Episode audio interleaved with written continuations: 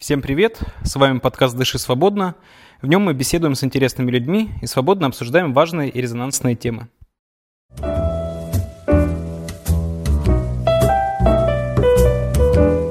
Это первый выпуск подкаста, и сегодня мы говорим о путешествиях и экологии.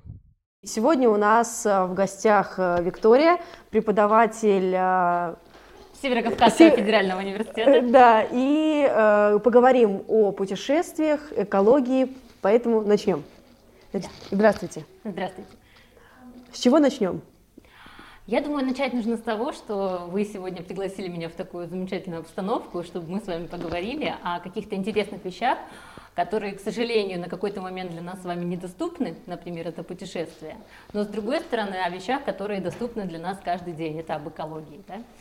А сейчас мы понимаем, что мир переживает очень сложные времена, и путешествие становится проблемой очень большой, даже у тех, у кого были запланированы путешествия сейчас или же в недалеком будущем, да, летом, например.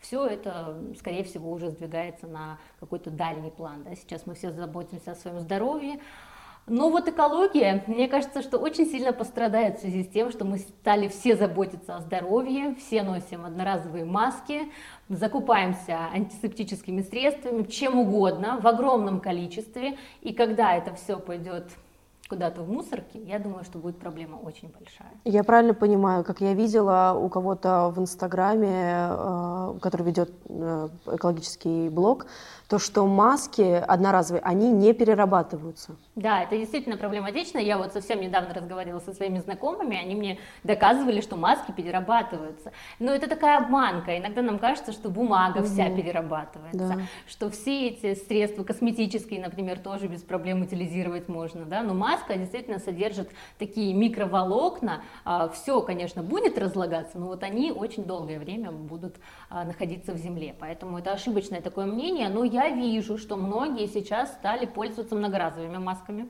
И они, кстати, да. по стоимости не такие уж и дорогие, да. так как наши маски взлетели в цене да. то многоразовые маски по 100 рублей можно купить в нашем городе. Да, да, да. Вот, кстати, наши друзья природа вещей, с которыми мы делали розыгрыш э, фруктовок, вот они начали производство 100 рублей одна штука. И такие вот, просто даже с точки зрения, ну, с эстетической точки зрения, я прям, ну, просто за этим очень слежу, и они черные, бежевые, такого красивого, да. такой красивой ткани, вообще угу, очень. Стильно очень, да, Да, конечно. да. А вот э, положительный аспект, то, что в Венеции, лебеди, вот эта вот вся история такая.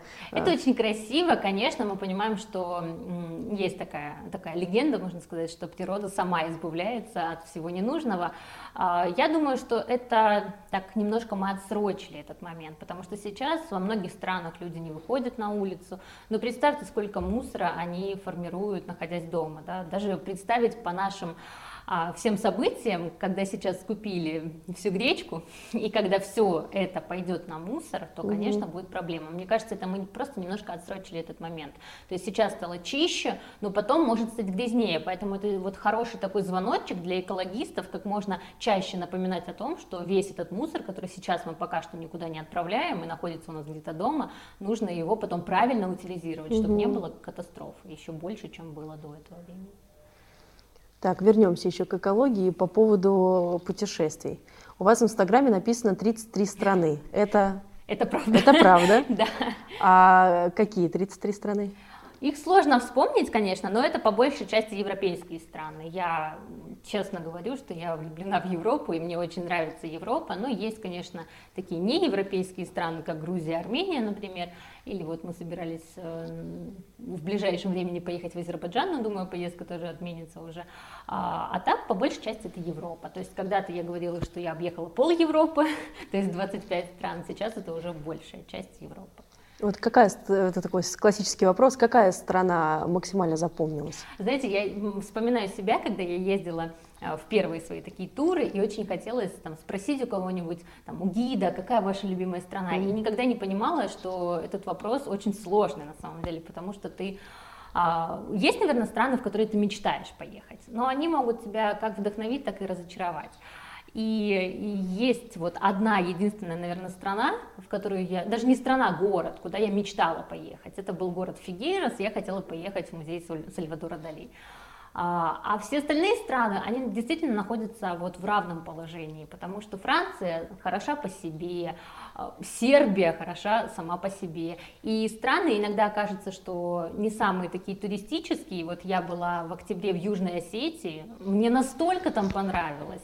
Мне говорили, что там будет страшно, потому угу. что недавно там прошла угу. война, и действительно конфликтные ситуации такие там существуют. Что там делать вообще нечего, что в Цхинвале вообще гулять ну, не найдешь хороших мест а мне настолько понравилось. То есть мы нашли там такие места, а, что таких мест сложно найти даже в таких городах, например, там как а, Париж тот же самый, угу. или вот, например, а, в Армении, да, когда приезжаешь в Ереван, я думала, что я найду там такой красивый город, потому что он старше Рима, то есть Ереван старше Рима. Естественно, когда я была в Риме, я видела, что там происходит, и думаю, ну, наверное, в Ереване не менее красиво будет. И что я там вижу? Там ничего старого вообще нет. я в ужасе спрашивала у гидов, у местных жителей, говорю, где у вас тут достопримечательности, где что-нибудь старое? Они говорят, а зачем старое? Нет, нам не нужно ничего старого. Вот мы последние дома 19 века разрушаем, нет, они нам не нужны, мы новые построим.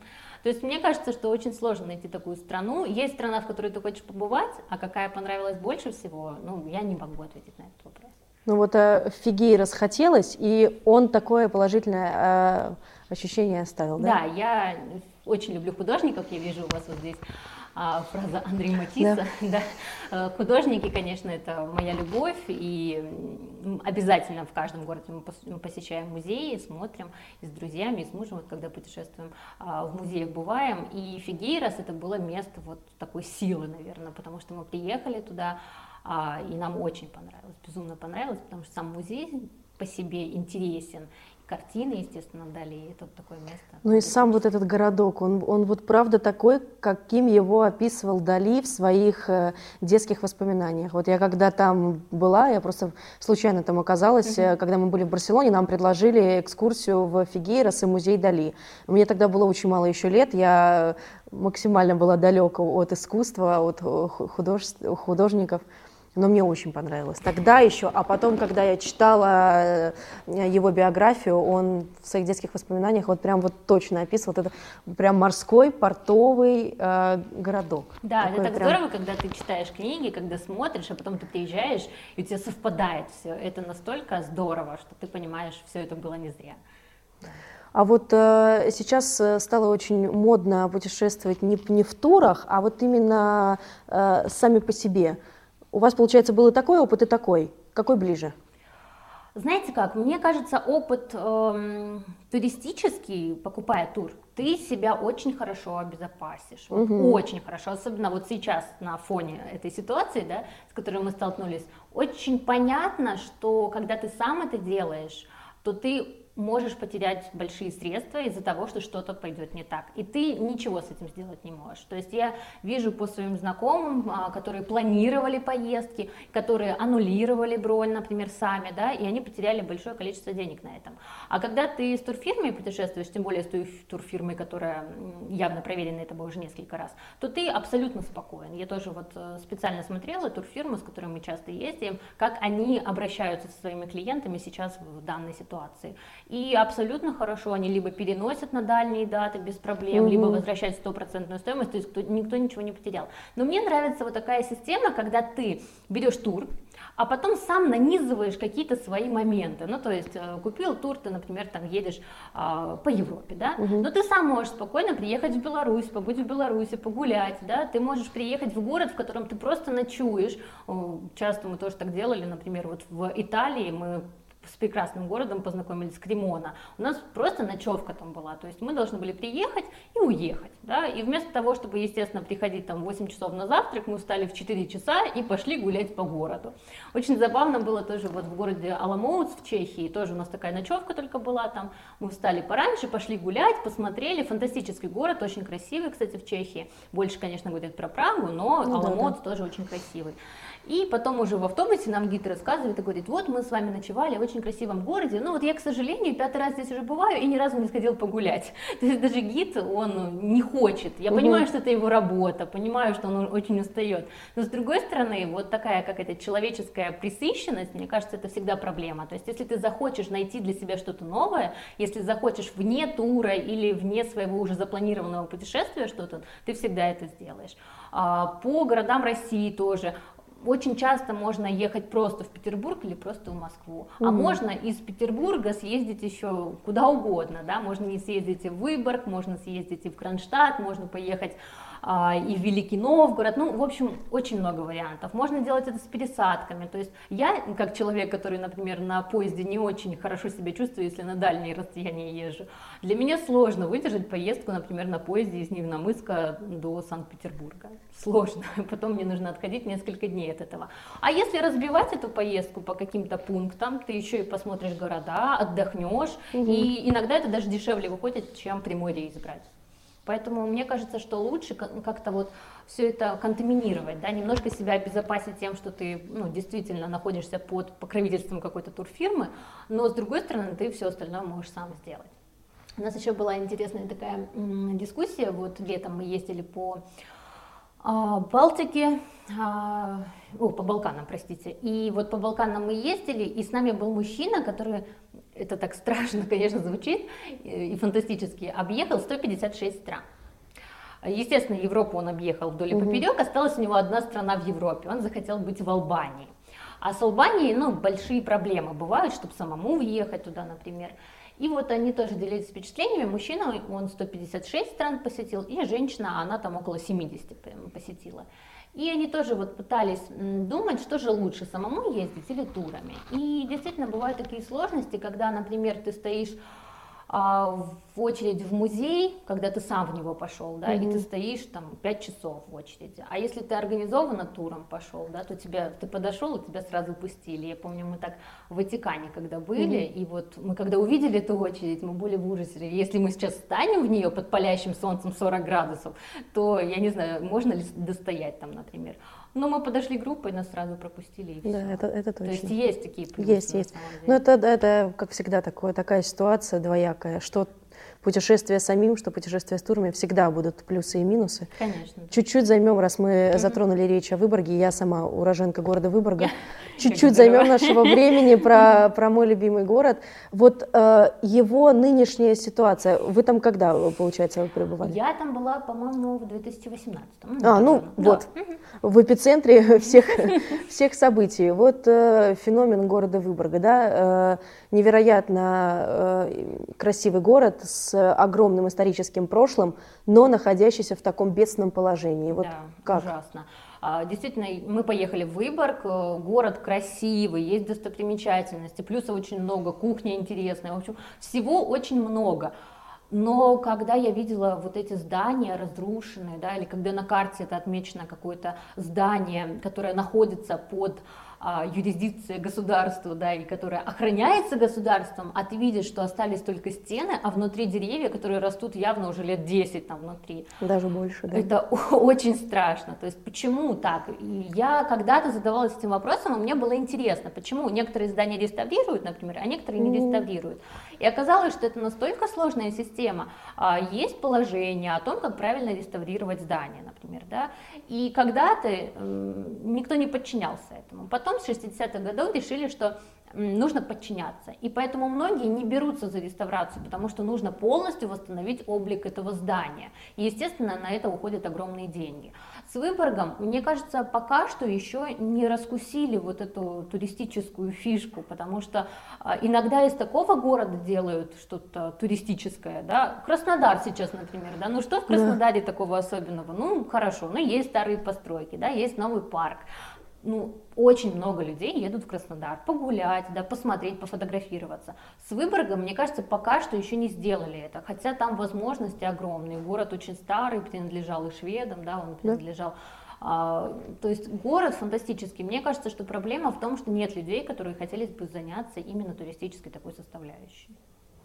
Да, это, это точно. И очень э, плачевно видеть вот эти вот заброшенные здания, которые говорят, что их э, будут э, ремонтировать, но ты понимаешь, что это уже настолько запущенная ситуация, что здесь только сносить да, ну, и, а строить, можно, да. и вот строить Мы сейчас заново. говорим, и я вспоминаю действительно, потому что мы ходили по карте, смотрели, да, и на карте обозначено, что это место а, такое значимое, да. и подходишь, ты видишь это, и все, ничего сделать с этим невозможно, потому Да. что ты расстраиваешься из-за того, что никто не смог сделать в хорошем состоянии. Да, Вот хотя было время, но опять же.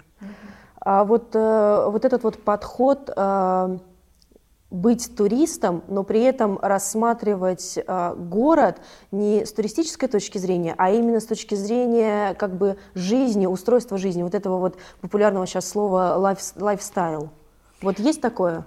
Это, знаете, интересно, мне кажется, нужно сначала как-то присытиться немножко путешествиями, да, чтобы не Ну бегать да. судорожно, что-то фотографировать Да, да, и бежать по каким-то зданиям. А еще лучше, когда ты в город приезжаешь не первый раз, да, а, и ты можешь, ну, как-то не посвятить себя в какие-то достопримечательности, а, а пойти именно туда, куда ты хочешь, и посмотреть, как люди живут, да, как они это делают. Вот, например, мы когда были в Белграде, Город мне очень понравился. Никогда бы не подумала, ну, то есть у меня были знакомые, кто-то говорил о нем, но я никогда не подумала бы, что Белград на меня вот такое впечатление может оказать. Но когда уходишь вот из центра и идешь по окраинам, а идешь туда, ну, потому что интересно, вот как это залощено этой стороной, да, за вот этими открытками красивыми, которые все раскупают, хочется посмотреть какие- какую-то другую сторону, и ты понимаешь, насколько это бедный город, насколько это грязный город, да, центральные улицы можно настолько сделать чистыми и лощеными, но когда ты выходишь и смотришь на все остальное, ты понимаешь, что очень много сокрыто, да, ну, я думаю, с любым городом так, в принципе, думаю, в Ставрополе можно найти какие-то такие уголки, да. А, но так интересно, когда ты погружаешься в культуру других людей, и когда ты ешь не просто там где-то в фастфуде, да, чтобы вот а, сэкономить деньги, а именно национальную кухню, там какой-нибудь какой-нибудь э, ягненок в йогурте, например, да. И действительно ты разговариваешь с местными жителями, и они говорят, да, мы такую пищу едим, вот нам это все нравится. Поэтому мне кажется, что в первую очередь, когда приезжаешь в другую страну, обязательно а, прочувствовать ее с точки зрения кухни. Да, это обязательно, потому что ну, кухня это наше все. русские прославляются своими а, вот такими какими-то интересными изысками кулинарными. Вот я недавно со своей знакомой разговаривала, она из Китая, то есть она 10 лет жила в России, но сама она китаянка, она оттуда приехала. а, И она говорит, что самое любимое ее блюдо вот в России это шашлык. Ну, не совсем, конечно, русская, да, но тем не менее, да, да. а как-то же она сформировала свои предпочтения вкусовые. Она говорит, я не понимаю, почему вы шашлык не едите каждый день, Каждый почему день. вы не едите на завтрак, на обед, на ужин, почему? Это же так вкусно. И ей настолько это нравилось, она постоянно мне говорила, давай пойдем шашлык поедим. То есть 10 лет человек находится здесь, но она действительно под впечатлением от этой кухни. И есть такие итальянские, да, французские блюда, которые, они оставляют такие впечатления яркие, что ты понимаешь, почему вот, например, там в книге есть моли- э, молиться любить, э, так героиня любила эту пиццу э, в Италии, да, и вот эта обратная сторона жизни, конечно, с местными обязательно нужно разговаривать. Очень здорово, если ты приезжаешь и местный гид, не гид, который просто хочет заработать деньги, да, а именно местный гид, который все тебе расскажет, а, всю изнанку. У нас очень часто бывают друзья, которые спрашивают, ну в Италии, ну и там во Франции, ну что им там, у них зарплаты такие большие, конечно, там можно жить, но там такая коммуналка, что ты отдаешь такое количество денег. И вот если местный, жи- местный гид понимает, что нужно рассказать все особенности, не создать такую иллюзию, сказку красивую, чтобы ты захотел сюда приезжать и приезжать и приезжать, а именно чтобы ты правильно понял ситуацию, то местный гид обязательно все рассказывает. У нас вот была очень хороший гид а, в Албании, как раз девушка, она переехала из русского города лет пять назад, и вот она рассказывала, насколько сложно ей было перестроиться, почему, как. Потом вот в Белграде тоже был а, гид, у него жена русская, а он а, вот серб. И он с точки зрения вот сравнения, то есть он говорил, у вас, например, квартиру нужно, можно снять вот за такую стоимость, а у нас за такую. То есть это на самом деле очень интересно, когда человек погружен не только в свое что-то, и не только работает на то, чтобы заработать свои деньги, но еще и хорошо ориентируется в стране, из которой ты приехал, например, и сразу тебе в сопоставлении может это все рассказать. Да, это правда. Сейчас же этот очень формат э, очень модный. У Варламова есть отдельный раздел в его блоге, где он, приезжая в страну, проводит экскурсию именно с э, жителем и россиянином, который живет там. Да, да. Прям местным, как бы локальная такая история, да. Это, это очень интересно. Э, По поводу экологии и, э, е- и путешествий тоже, и вообще про Европу. Вот э, на что нам нужно равняться с европейцами? Знаете, я всю нашу поездку очень долгую, потому что вот в прошлом летом мы месяц были всего лета в Европе, обращала внимание абсолютно на какие-то мелочи. Много говорят о том, что у нас нет средств. То есть почему а, экология не приживается в России? Потому что нет средств. Представьте себе сделать раздельные баки угу. для стекла, для пластика, для бумаги и так далее приезжаешь в Македонию, и что ты видишь? Те же самые железные баки, просто подписали краской, даже не старались, да, вот кто-то там mm -hmm. взял и подписал, и все, и проблема решена, то есть э, вложение ноль, идея прекрасная, да, просто подписать баки. Все. Я думаю, любая управляющая компания найдет краску, ну или какой-то эко-активист да. найдется в этом доме, чтобы подписать. И все, и проблем никаких нет. Другое дело, что нужно, конечно, есть страны, которые очень сильно заморачиваются. Я вот разговаривала со своим другом из Франции, он мне часто дает такие экскурсы, что у них происходит, угу. что меняется. А, и у них, ну, серьезно, то есть там красного цвета бак, это одно, зеленого, то, то, то есть там и даже мусорные пакеты разного цвета, и там все это, когда сдаешь на детекторе, они все выявляют, какого это цвета, куда, ну, то есть там действительно вложены огромные деньги на это. Но если кто-то хочет, вот я, честно, была поражена, Сербии, Македонии, Черногории, Хорватии, Албании. Страны для меня оказались явно а, не передовые в экологическом развитии, а у них все прекрасно. В Сербии приноси, сдавай бутылки. В любой магазин, супермаркет, приноси стеклянные бутылки, сдавай, стоит ящик, все, ты приносишь и сдаешь. Никаких проблем. Я думаю, если бы у нас точно так же принимали вот пятерочка, магнит и все остальные наши супермаркеты, а, никаких бы проблем не было, люди бы сдавали. Потому что я вот, например, собрала на субботу на экодвор все свои пластиковые, угу. все бумажные, все свои а, стеклянные заготовки, все это собрала, но вот такой двор, к сожалению, перенесли, да, и теперь это все будет храниться до лучших времен. Но тем не менее, я думаю, что если бы захотели, общая доступность была бы, потому что а, на примере других стран, которые не имеют финансовых возможностей, все решаемо и действительно все делают. Но хотя, с другой стороны, я вот была когда в Грузии, они так анонсировали эту реформу а, мусорную, говорили, что у них все замечательно, и мы приехали после мусорной реформы, по-моему, два месяца уже прошло, ну, то есть это не сразу было. И что мы увидели? Стоят баки для раздельного мусора, и рядом стоит бак для всего подряд. И, естественно, все кидают во все эти баки все подряд. То есть никто mm-hmm. не хочет это соблюдать. Да, и сверху еще кучу всего наложили.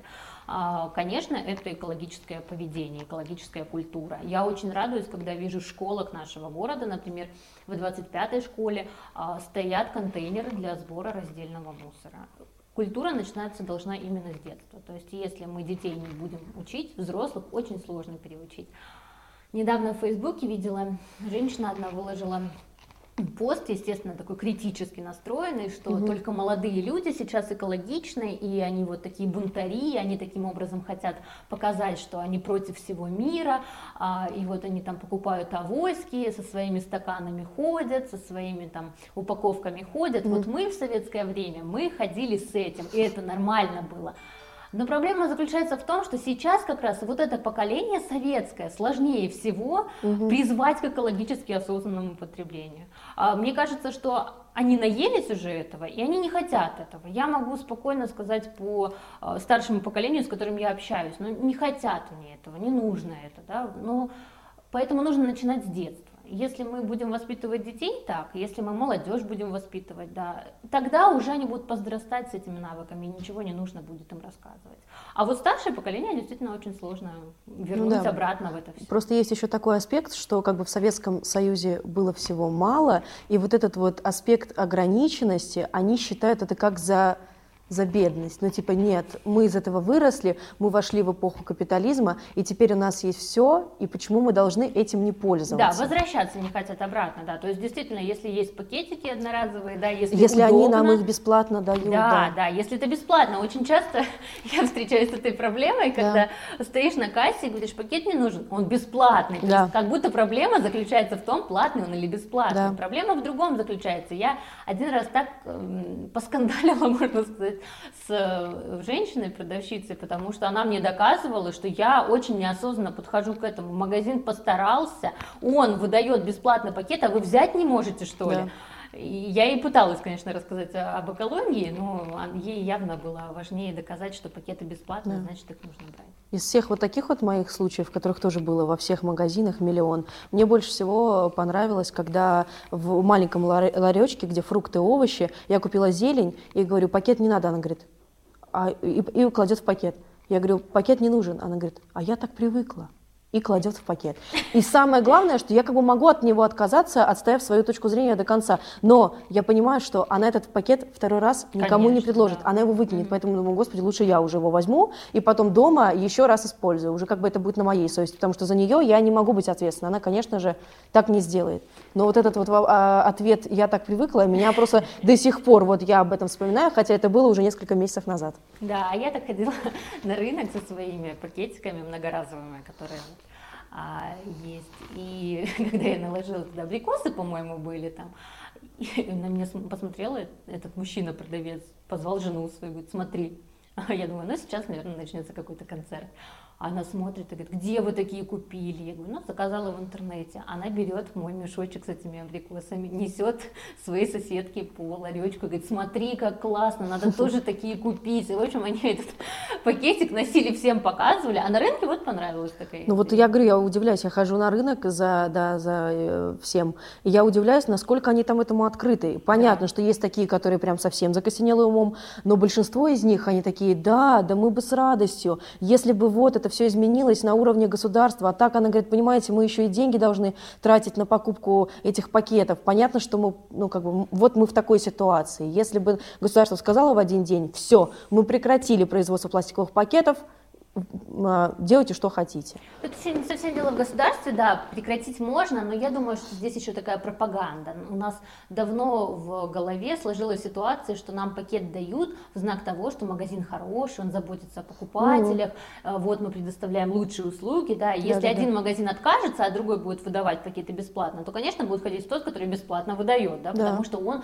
заботится о своих покупателях. Ну или же, например, вот в больших а, там, гипермаркетах именно появились появились эти а, перчатки одноразовые. Да? Ну, да. Перчатки одноразовые это, это даже не пакет, который можно второй раз использовать. Да. Перчатки это ты просто взял товар, положил и все, и его нужно выбросить. То есть это на, настолько нефункциональная вещь. Но, тем не менее, вот в таких больших гипермаркетах это пользуется спросом. Вот здесь, да, здесь такой вот... Сейчас просто об этом столько много, и так много той информации, которая потом, потом опровергается. Вот, например, по поводу вот этих бумажных э, крафтовых пакетов. Угу, да. Вот что с ними, я до сих пор не понимаю. Ну, говорят, что есть два вида крафтовых пакетов, да, есть те, которые действительно а, сделаны из вторичной бумаги, не отбеленные, угу. а есть те, которые отбеленные, потом покрашенные, то есть они специально так обработаны, и вот есть два вида, и отличайте как хотите их. Да?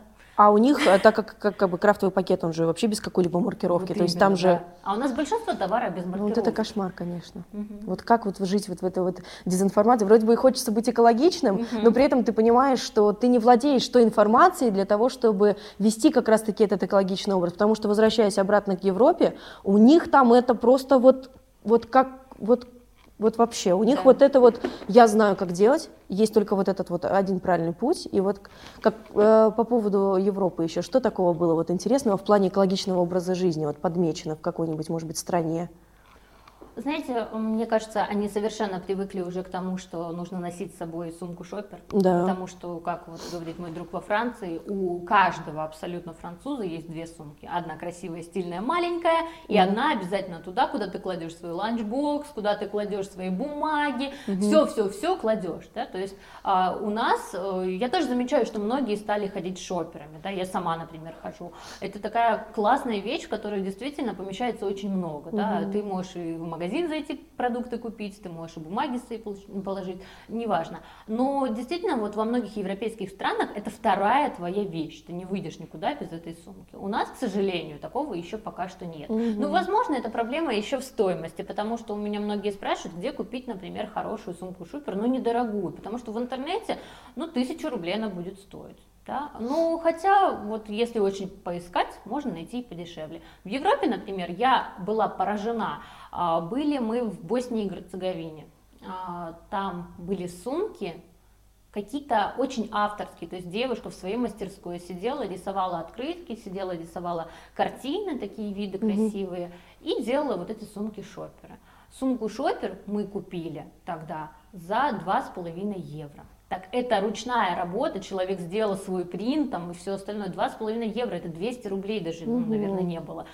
Где у нас найти за 200 рублей какой-то шопер? Я один, один раз купила в интернете очень красивый шопер, безумно красивый, мне он так понравился, отдала большие деньги, он сел на второй раз же. Вот угу. только я его постирала как нужно, при 30 градусах, наизнанку, все, сел и все. И теперь это не шопер, это какая-то тоже такая маленькая сумочка.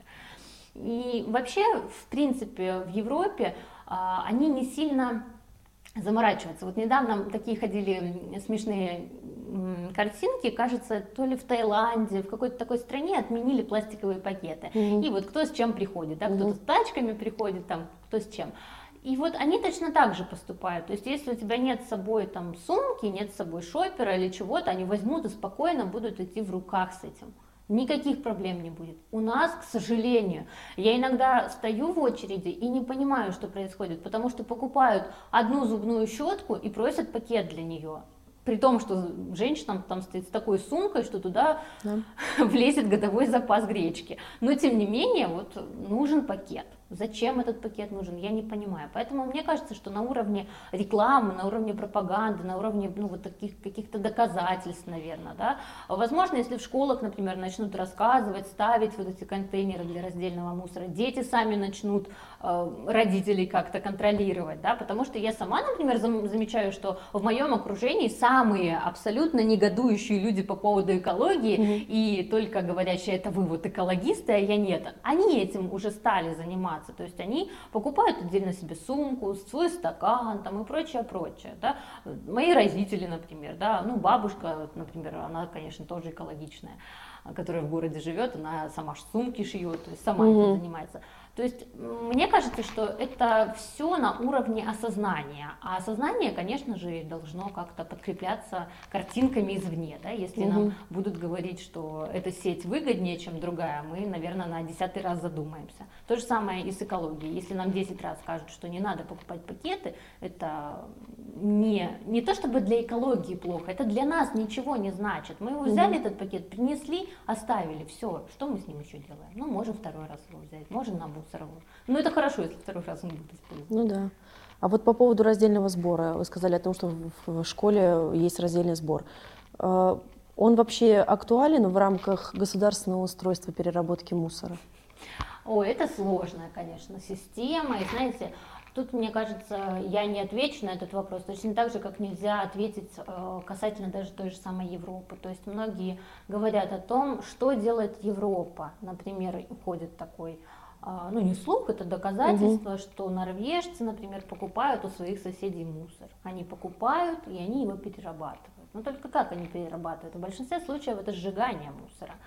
Насколько это хорошо или плохо, спорят везде, во всех угу. странах абсолютно. То же самое в нашей системе. Что мы будем делать, если мы начнем делать раз, раздельный сбор мусора?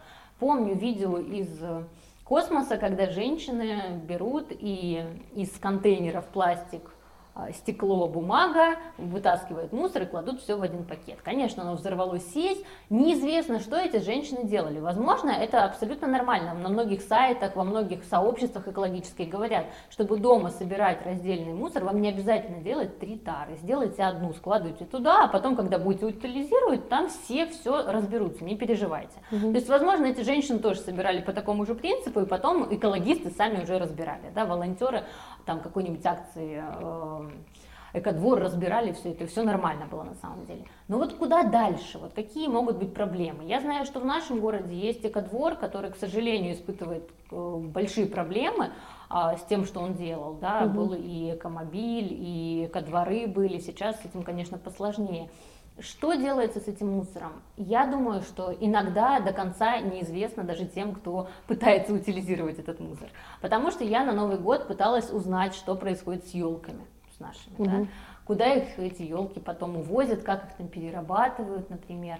Мне никто нормального ответа не мог дать. То есть мне официально писали письма, рассказывали, что елки вывезут на мусор, когда я спрашивала, их просто вывезут или будут утилизировать, как у вас на сайте оглашено, угу. а мне говорили, что ну, мы не можем дать эту информацию. Поэтому мне кажется, это очень коммерциализированное такое пространство. Чтобы до конца разобраться, очень нужно сильно в этом стараться, но я думаю, что иногда это очень скрыто, да, потому что как с магазином H&M, которые непонятно, то ли они все-таки утилизируют, да. то ли они сжигают, выбрасывают, то ли на Авито уже продают, да, новые версии о том, что они продают, да. оказывается, эту, эти вещи. Ничего не понятно. Поэтому я даже не знаю, как в нашем государстве с этим на самом деле будет происходить. Если примут такую реформу, и если действительно мы будем раздельный сбор вести, я не знаю, что с этим будет. Насколько мы к этому готовы, да, потому что если у нас в стране есть только один завод, который тетрапак перерабатывает, угу. и один завод, который батарейки перерабатывает, ну, не знаю, вот с остальным, как у нас будет. Да, это очень интересный вопрос. Потому что когда ты в Европе, ты как будто вот часть этого. Ну, то есть там это потому, что это уже давно. Я вот до сих пор помню историю, когда я в 15 лет первый раз поехала в Берлин, и я увидела, как э, там, во-первых, огромное количество людей сдают супермаркеты бутылки, пластик, э, жесть и стекло. Так еще у них вот эта вот э, культура, э, когда бомжи собирают э, прямо из вот этих вот урн в местах скопления людей, где много туристов, выкидывают в единый бак, не, не переработку, они с огромными пакетами. Я видела, как в магазине у него там, по-моему, на 30 евро чек набежал. У них прям это прям у них это прям целое. Вот я тогда думаю, боже мой, как, какое чудо. Да, вот в скандинавских странах тоже бутылку, если сдаешь пластиковую, то тебе дают сразу какую-то какую-то скидку там евро или пол евро. Ты можешь сразу же в этом магазине. Да, там очень удобная система. То есть ты ты выходишь, а, сдаешь бутылку, там, по-моему, за пластик 25 или 35 центов, за стекло 10 или 15. И тебе дают такой чек, и ты потом на свою будущую покупку можешь да. списать эти деньги это, это очень Ну, удобно. мне кажется, это хорошее стимулирующее, для, очень. тем более для нашего народа, я думаю, это было бы здорово, да, то есть а, да. какие-то акции, скидки, я думаю, все любят, и, следовательно, да. вот такая скидка, я думаю, тоже была бы очень актуальна, да, принеси да. там бутылку стеклянную и получи там 15 рублей скидку да. уже неплохо. Да? Либо да. ты полностью 15 рублей своих расходуешь, либо на что-то ну, как скидка будет. Ну просто даже вот когда копятся, мы когда были в Финляндии, у меня дядя очень любит финское пиво, и он, значит, собирал, собирал, собирал, и потом он за месяц или там за два настолько насобирал, что у него хватило на то, чтобы купить ананас, а он там стоил 3 евро. Угу. То есть нам прям... еще рассказывали в балканских странах, не помню, если честно, в какой-то стране, что тебе не продадут ничего в стекле, пока ты взамен в стекле ничего не, не, не принесешь несешь. Вот таким способом. А, потому что у них... Э, ну, стекло, наверное, потому что, может быть, мало осталось, может, может быть, не очень выгодно его, да, стекло же можно перерабатывать стопроцентно, да, очень хорошо. А, и, видимо, вот таким образом борется с тем, чтобы, ну, еще раз не делать, да, стекло. То есть из этого же изготовят, а не плюс еще к этому. По-моему, тоже очень интересная идея. Ну, хотя вот тоже во Франции, как бы мы ни говорили, что у них есть раздельный мусор, что есть культура, да, а, есть проблемы, например, в людных местах, а, в, возле каких-то достопримечательностей, типа Эйфелевой башни. Конечно, много мусора. И самая главная проблема, что там нет раздельного сбора. То есть там обычные мусорные баки и все подряд туда кидают. То есть пока что несовершенная система и там. Угу. И я думаю, вот в Москве тоже, а, в зоопарке, например, в московском, да, тоже раздельный мусор стоит. Во многих таких достопримечательностях тоже поставили уже раздельный сбор мусора. Ну, на Красной площади, естественно, стоят баки обычные и все подряд бросают. Поэтому мне кажется, что система станет совершенной, если это войдет в привычку, и мы будем думать, куда же вот этот флайер, который мы взяли на улице, куда его донести и куда его выбросить. Да? Вот э, лучше тогда домой принести, собрать угу. всю свою макулатуру и вместе угу. уже сдать, нежели выбросить в ближайший мусорный бак. Да. Так, ну и э, напоследок, наверное, вернемся к путешествиям, потому что очень большой э, большое время отвели экологии. Но это правда сейчас такая вот э, тема какая-то, ну, очень актуальная. Понятно, что сейчас у нас коронавирус, но, но все-таки. Вот э, по поводу э, коронавируса и путешествия. У меня просто вот прям такое ощущение сложилось, когда э, вышел приказ о закрытии границ, я прям еще сильнее почувствовала, что я правда оторвана от там своей любимой Европы. Я просто очень люблю Финляндию. И это прям идеальная сторона для меня по образу жизни, по их э, менталитету. Мне прям, ну, не, ну, да, не по менталитету, а именно по образу жизни. Мне просто очень нравится это все, их вот это вот, весь этот скандинавский стиль. И когда я поняла, что я одно то, что нахожусь далеко от них, как бы просто территориально, так еще и вот это вот закрытие границ, насколько это долго, и когда э, выдастся возможность снова это посетить, вот как у вас? А, ну, у меня сначала было неприятие всего, и казалось, что это ну, какая-то неправда. Потому что до последнего, ну, я вот, как уже говорила, мы планировали в июне поехать в Азербайджан, например, да, ну и потом летом тоже куда-нибудь поехать, может быть, в Прибалтику, ну или куда-то в Европу тоже. А, и я думала, ну ничего, ну до июня еще все, наверное, уладится. Но сейчас я понимаю, что вряд ли уже все уладится до июня, и я понимаю, что нужно просто смириться, а, как-то настроиться на другие моменты.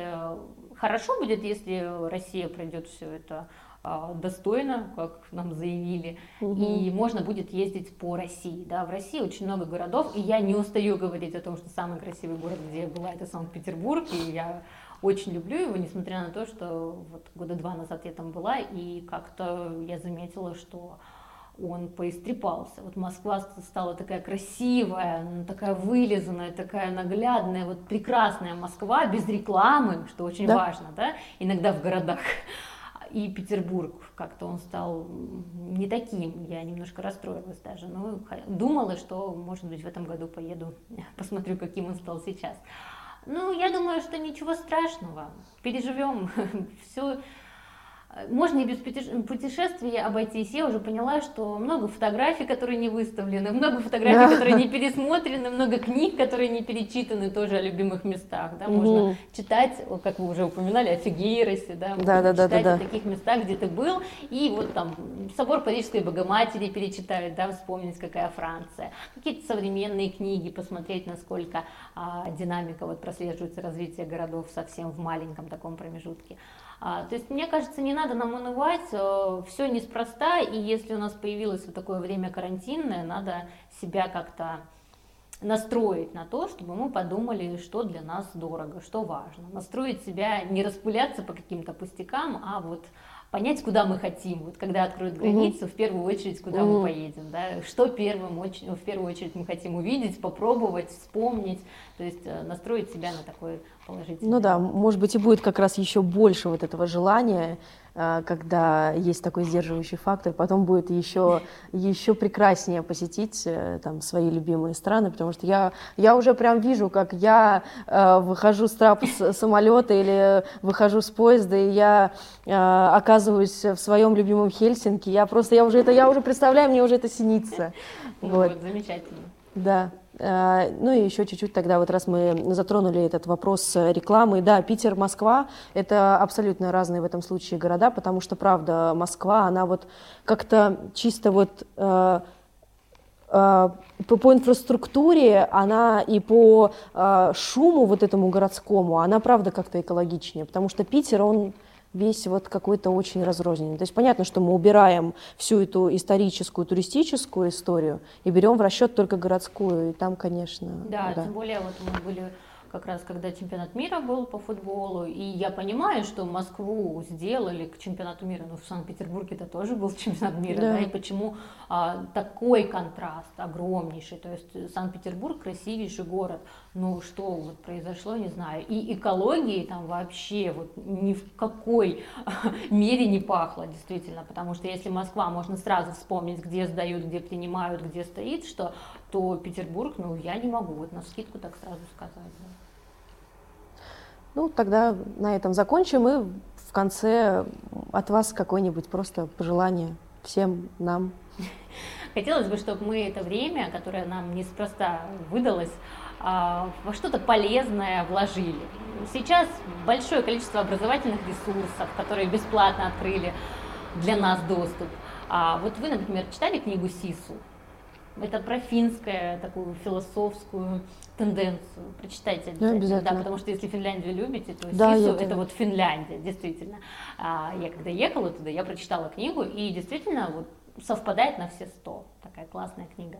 А, читайте книги, смотрите фильмы, отдыхайте, мечтайте. Это то, что помогает нам наверное, жить в таких непростых и сложных ситуациях. Ну и, конечно, нужно не забывать об экологии и, и о гигиене. Да, это сейчас актуально, потому что, правда, очень большие опасения по поводу а, экологического равновесия или стабильности а, у меня вызывают опасения, потому что вот что будет после всей этой волны. Очень угу. скоро часть Земли, и вот одна из акций, в которой можно принять участие, которую фонд э, Дикой природы проводит, угу. да, можно поддержать. Мы все будем дома, на полчаса выключить свет, я думаю, очень романтично, полезно, да, устроить какой-нибудь ужин при свечах. Да. Все, спасибо большое за разговор. А, спасибо. Спасибо за то, что слушали наш подкаст. Надеемся, что вам было интересно так же, как и нам. Пишите нам на почту и в директ. Мы будем очень рады любым вашим вопросам и комментариям. Предлагайте темы для наших будущих выпусков. Пишите, ставьте лайки и дышите свободно. Всем пока!